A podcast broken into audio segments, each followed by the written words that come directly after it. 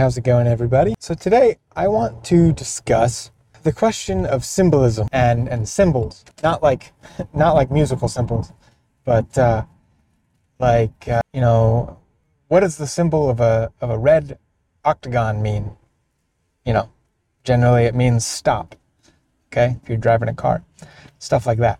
Except I particularly want to discuss the question of symbols in and beauty. I was recently watching a news segment done by EWTN on the schism in the German church currently. Right now it's February 2023, and so that there seems to be at least a prelude to a schism, if not actual schism existing de facto within the German synod, kind of their national synod that they're having. And this is mainly over sexual ethics, particularly as involves Q issues. Okay, so those issues of homosexuality, transgenderism, and the like. Now, I don't necessarily want to focus on that in this video. I've done plenty of other videos addressing my thoughts on homosexuality and transgenderism, LGBTQ, all of that.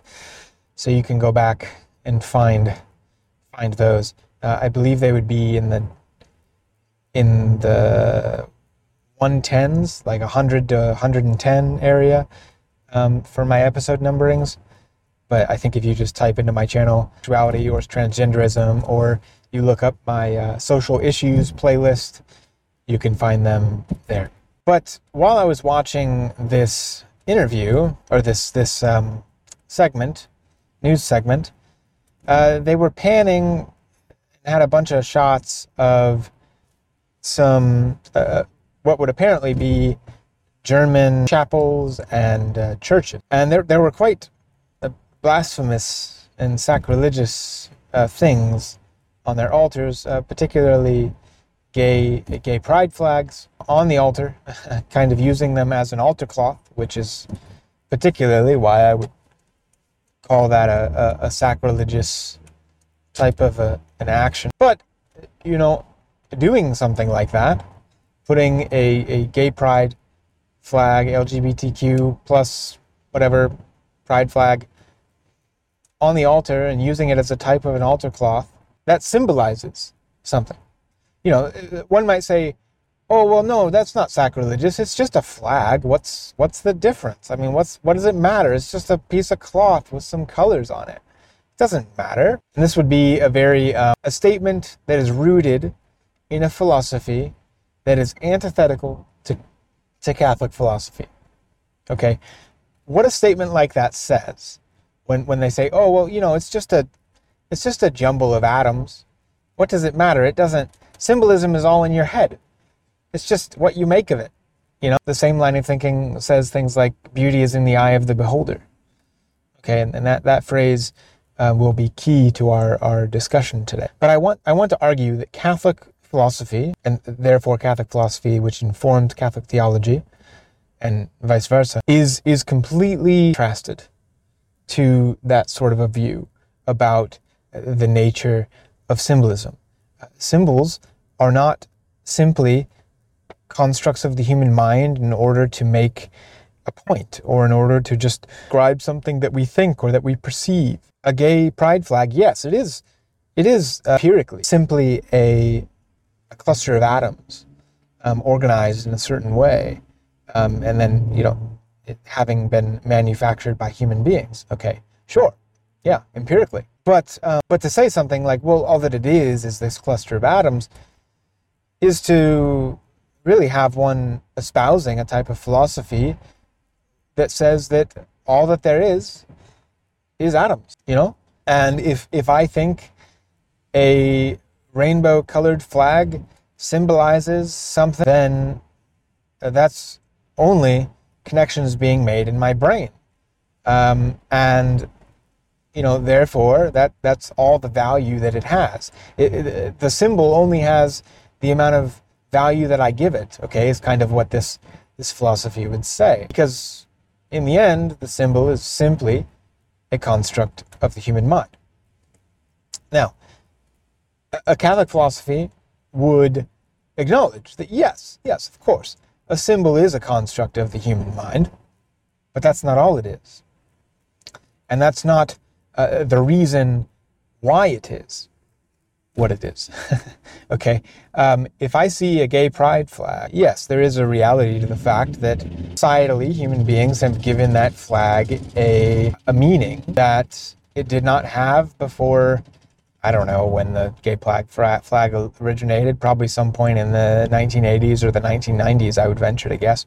It may have been sooner than that, but I would venture to guess it probably wasn't before the 1960s. And so yes, the gay pride flag does have meaning because society gives it meaning. But then you have to ask, well, why did society give it meaning? Okay, why did society give it meaning? And once it has that meaning, is that meaning independent of what society says of it? All right, at least while said symbol is in use, because certainly symbols can go in and out of use. All right, the rainbow throughout history has symbolized many different things, one of which was God's love for mankind through the destruction of the vast majority of humankind with the flood in the early chapters of Genesis. I believe it was Genesis 10, 10 through 12, I want to say. So, the rainbow symbolized something then, and it still, of course, it still holds that symbolism over and above, we would say, the gay pride flag. The LGBTQ community really stole that symbol from us. But, as such, it was, as far as I know, it was never really throughout history, a banner that could be made. I think largely because we did not have the ability to make so many colors in an economical way and put them on a flag. Anyway, I don't think I need to go into that claim too much there because it's not a terribly important one to my argument. But I think I would say this: a symbol may very well be given its meaning initially by society, by groups of human beings or individual human beings. Okay? But as it becomes accepted by society, it takes on a meaning that is more real than simply something that was constructed by the human mind. Okay, as a group of human beings acknowledges the reality of a certain symbol, the meaning of a certain symbol, it begins to gain sort of an autonomy all upon its own. Now, yes, again, in the one hand, it is true that the symbol gained its meaning initially from a human being or a group of human beings, but that those human beings gave that symbol that meaning for a reason that was not arbitrary. Okay, for example, the gay pride flag, it symbolizes diversity. Well, what Catholics would consider at least a perverted understanding of diversity, which not only includes rational types of diversity, but also irrational types of diversity, including types of insanity, okay, which is what we would consider the transgender movement in particular to be, and also the homosexual movement to be a form of maybe not so much insanity as much as disorder, a biological and a psychological disorder, but that largely springs itself from the biological. There's something wrong or odd with the person's attractions. Okay, this is the same thing with pedophilia. There's something wrong biologically with the person's attractions. A normal, healthy human being should not have sexual attraction towards a prepubescent human being. Okay, that's not normal. That's a disorder. Okay, in the same way, homosexuality, a normally biologically functioning human being should not have attractions to the same sex. It makes no sense, biologically speaking, and naturally speaking. And so, by definition, it's irrational. Okay, and then I think the transgender movement really brings it a whole nother level.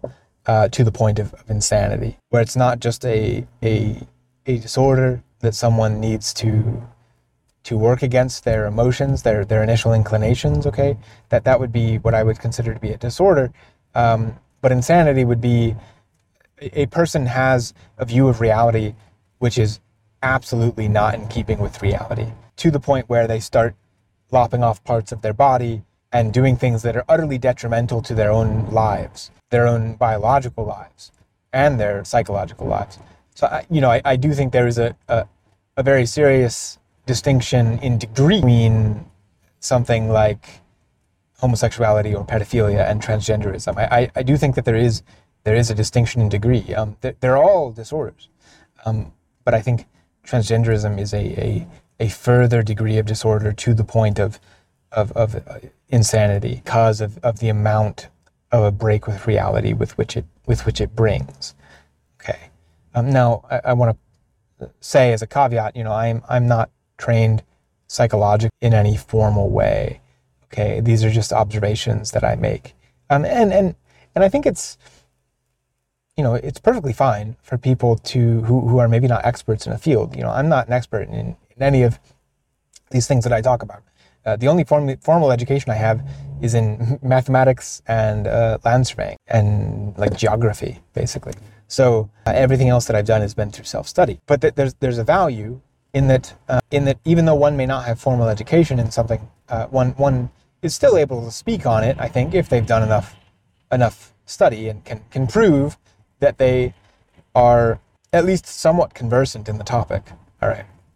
If I was a complete ignoramus of ecology, like somebody who pays absolutely no attention to the workings of the human beings around him, then sure, you would be able to, I think, dismiss my view. And the point is I may not be using all the technical jargon that is important for conveying specific ideas within a formal field of education, but if someone kind of understands what I'm talking about, they can track what I'm talking about, then they can understand my logic for what I'm saying, even though I'm not an expert in that field. Okay.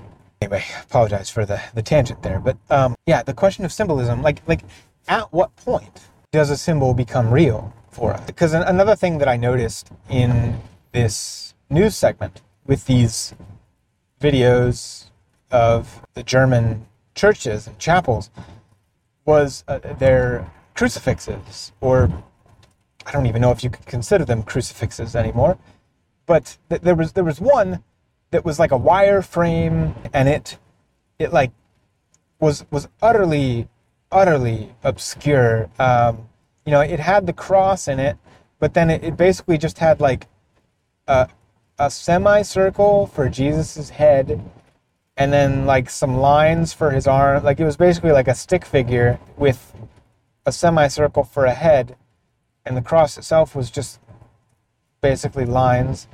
It was just made out of metal, and there were no distinguishing features on it.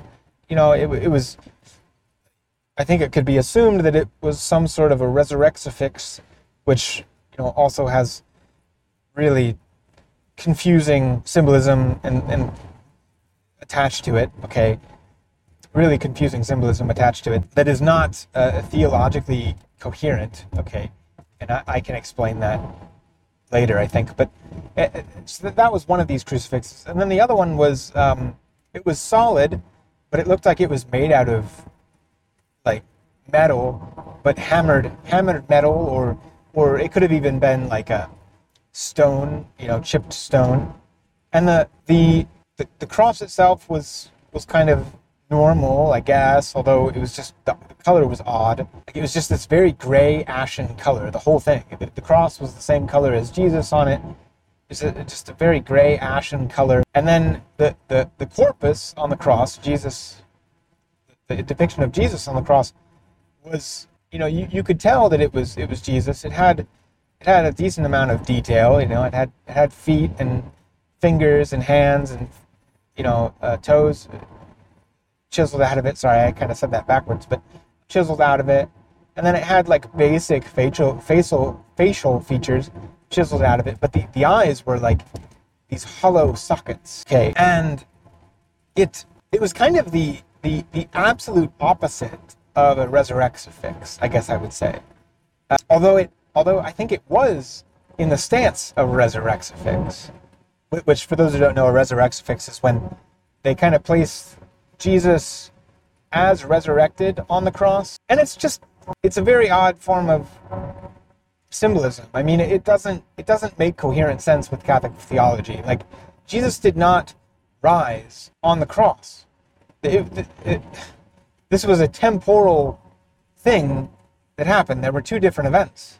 It was not one singular event that occurred. It happened at two places in time and in locality. Okay, so to put Jesus resurrected on the cross, the symbolism is to, I guess, to emphasize really the resurrection over, and to a certain extent that is true. You know, the crucifixion in a certain way was a means to an end, but in a certain way also it was not a means to an end. It was an end in of itself for the sake of teaching us how to suffer, and to know that God himself suffers with us and we suffer with him.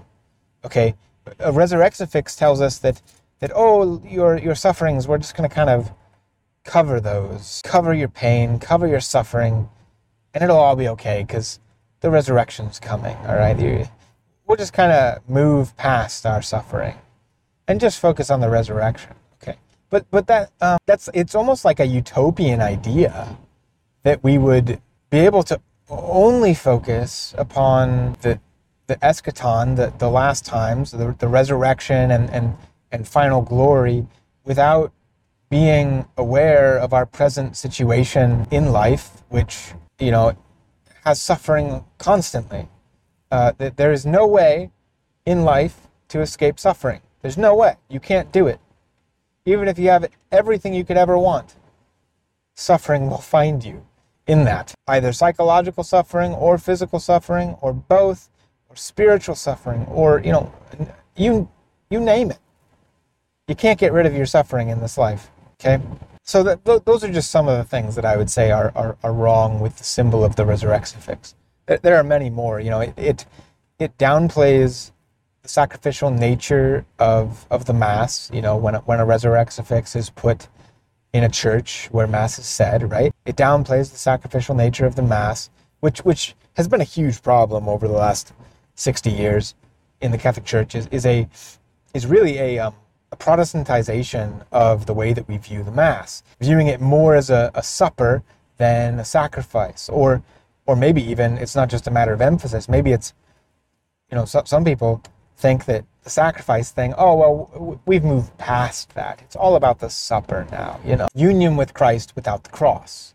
It's basically what this is. It's heaven without life. It's heaven without the cross. You can't have heaven without the cross, people. It doesn't work. You're skipping a necessary step.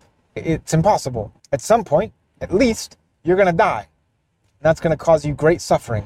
And hopefully, you will have suffered through your life enough and been trained enough in the way of the cross that you will be able to persevere through that final test of death, embrace the suffering as Jesus did, and be resurrected through it. But we're not resurrected in spite of our suffering. We're resurrected through our suffering, in the same way that Jesus was.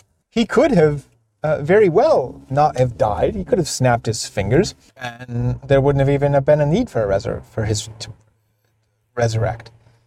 But, you know, I think on the one hand that's true, that God could have snapped his fingers. But on the other hand, it would have been, he would have the power to do it, but I think it wouldn't be within his nature to do it, because of justice and also because of mercy, which justice and mercy are two sides of the same coin. You can't have one without the other. If you have too much mercy, you have, like, I don't even know what you would call it, but if you have too much mercy, you have like a type of person who just lets somebody do whatever they want. Okay, you have like too much mercy is what creates spoiled children and people who don't know how to suffer, basically. Too much justice creates a hardened individual who will, you know, potentially treat others in the same way without mercy, but it could also lead the person to just collapse in despair. Okay, what I'm getting at here, guys, and I know that I'm kind of hopping off my last train of thought, but I want to say this because I'm running out of time. What I'm saying here is that symbolism means something. It's not just a construct of our minds. Okay, an individual symbol maybe, at least at the beginning, but over time it takes upon a reality of itself, and that reality lives on apart from its creator. Okay, not in the way of like a living being. Okay, symbols aren't living, but they are real. Okay, they do mean something dependent of what we think of them. Oftentimes, you know, especially, and I think this is where the gay flag would differ from the crucifix. You know, a symbol that represents a particular event in history, okay, like the crucifix, it literally represents something real at that point. And its meaning is literally real. And so to do something like to mold it in a way to where it's only wireframe and it barely represents the actual event is to not convey the reality of that event. It's to make the event itself symbolic or mythical. All right. And that's, I think that really gets at the heart of the issue of this sort of 1970s like idea about architecture and beauty. This like, it's almost like an over symbolization of things to where they no longer mean anything. You know, the what is his name? Jackson Pollock paintings. You know, it's just splatters on a canvas. It does not mean anything at that point. It's not art. It's art because somebody calls it art, but just because you call something a name does not make it what it is. It is something dependent of what you call it. All right, this is the crux of the difference between a realist metaphysical philosophy and a nominalist metaphysical philosophy. If you want more definitions of that, go back to my very, very early episodes and listen to my episodes on nominalism and metaphysical realism. Okay, a true Catholic understanding of symbolism is rooted in a realist metaphysics. All right, that's basically what I want to get at, and it means that symbols, particularly symbols that represent real events, okay, or real people, statues of saints. The statues of the Blessed Virgin Mary, the crucifix, what have you, churches themselves, stained glass windows. These things should be realistic enough to represent the person or the event that actually happened. Otherwise, they're devoid of meaning. All right, thank you.